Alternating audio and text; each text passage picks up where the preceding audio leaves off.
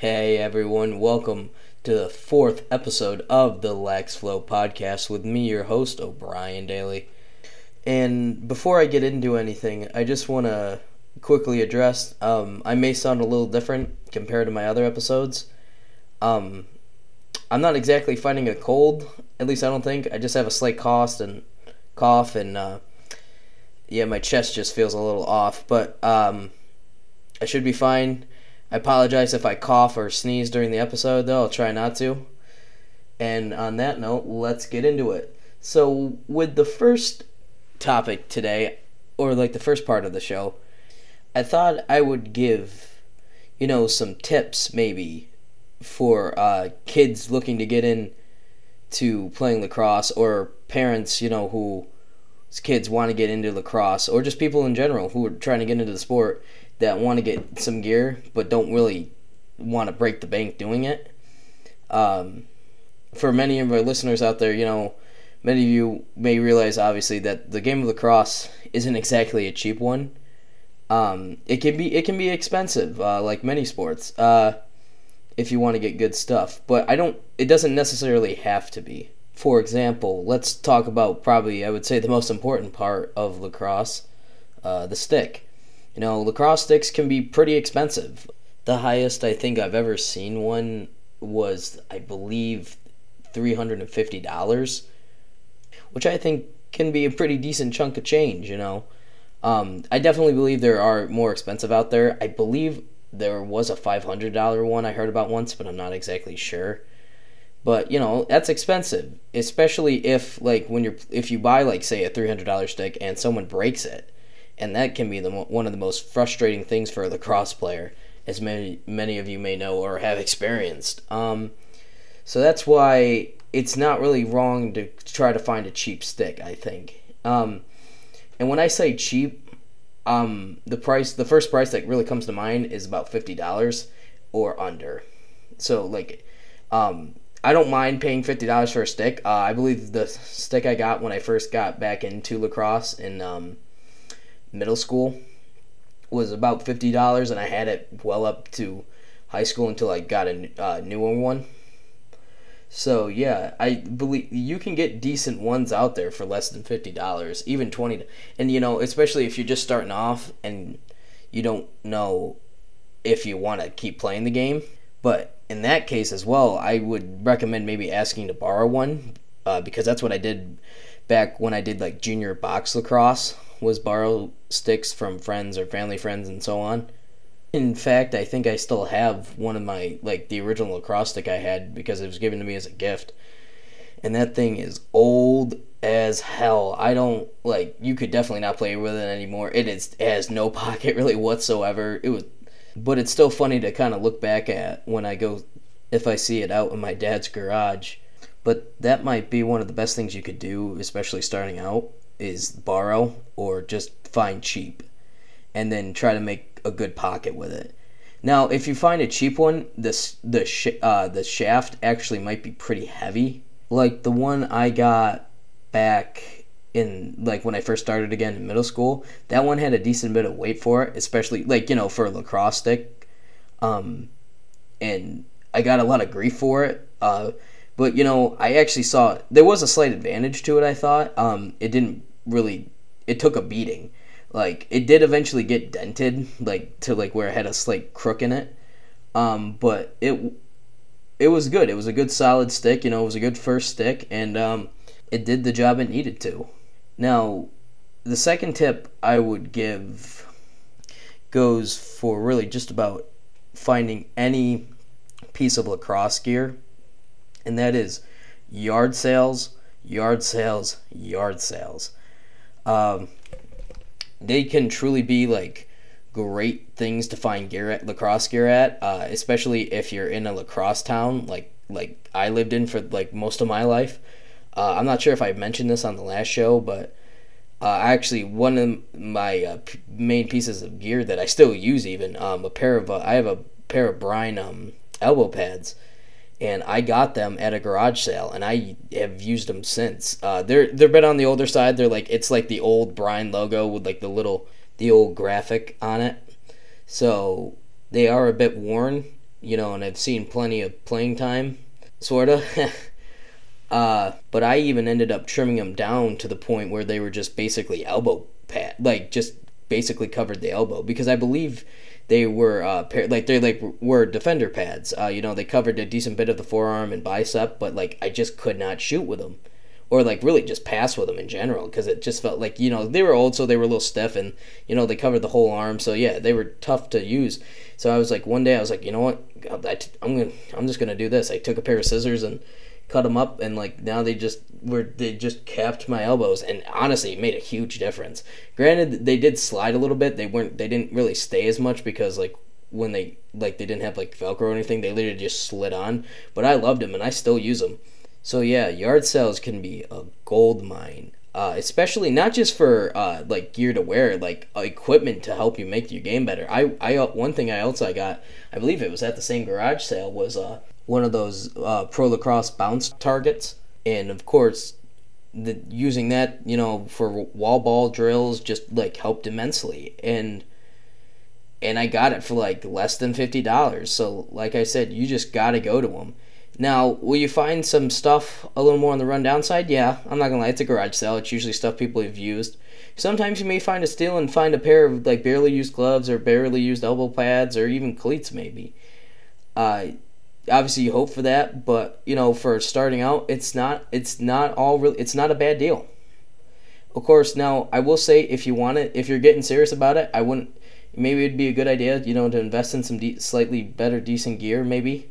Um, cleats especially because I can't tell you how many times I've had the same pair of cleats um, to play lacrosse in, like since you know I first got them in back in like I think tenth or eleventh grade, maybe even 9th and uh, they've always worked great. Um, and I definitely think you should get a good pair of cleats no matter what because one thing that makes lacrosse unbearable is blisters like really bad blisters which i had gotten before because of like other sports like football and stuff and i didn't have the best gear you know when i started playing then i eventually got a decent pair and it was all better but um if you're trying out for like your high school team or middle school team I will say this, like to any like like high schoolers, middle schoolers listening to this, I don't know if they would be, but um, or like I said, uh, parents whose kids are interested in doing lacrosse.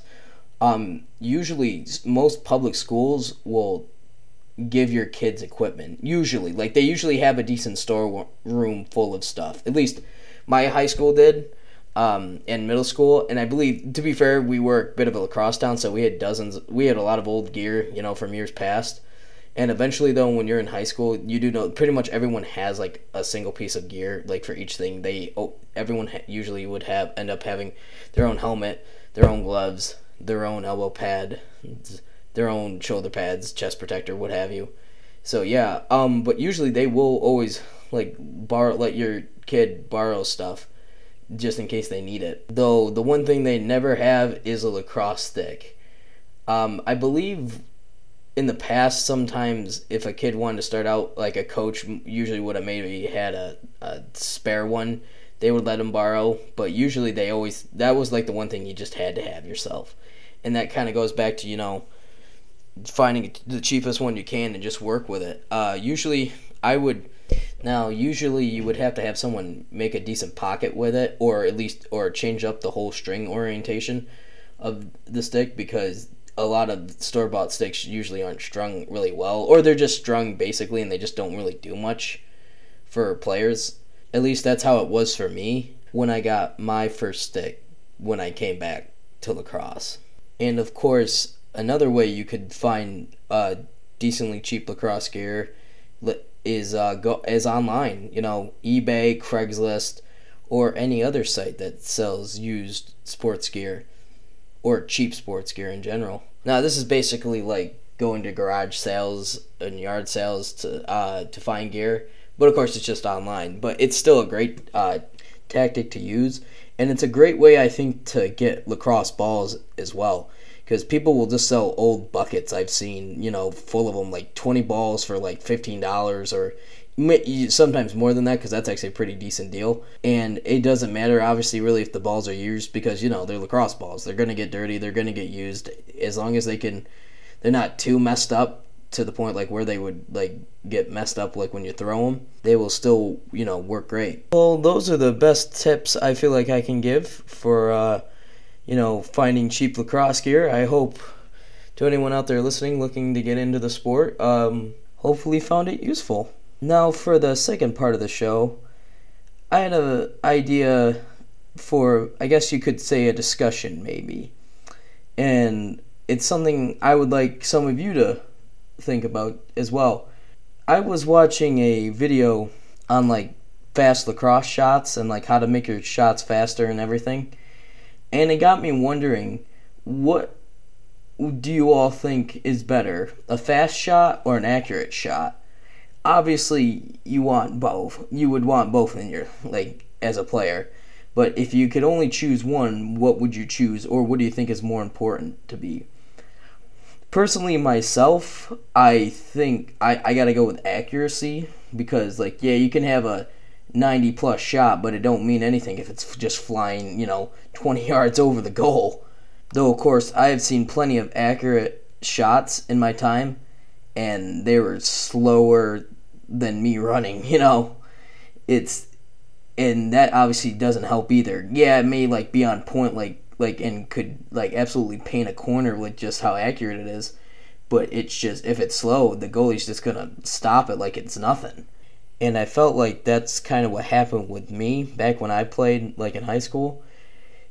Like so granted I mean, my accuracy was, you know, decent, you know, for what it was. I would always, if I had the ball, I always try to aim low. I never really did any of the faking, which probably didn't help either. But, you know, once I got it, I immediately tried to shoot it. And that was another thing. I was a quick shooter, I guess you could say. Um, at least I that's what I consider myself, or I did consider myself. Um, it was somewhat it was accurate enough, no, you know, and um, and just quick enough to get past the goalie without them really noticing right away. Especially if the shot ended up having some bounce to it. Now back in like middle school and uh, high school lacrosse, one thing like everyone tried doing doing was sidearm shots. You know, and just like try they tried ripping it and you pretty much all the time except for maybe once or twice they were unsuccessful. They just never made it.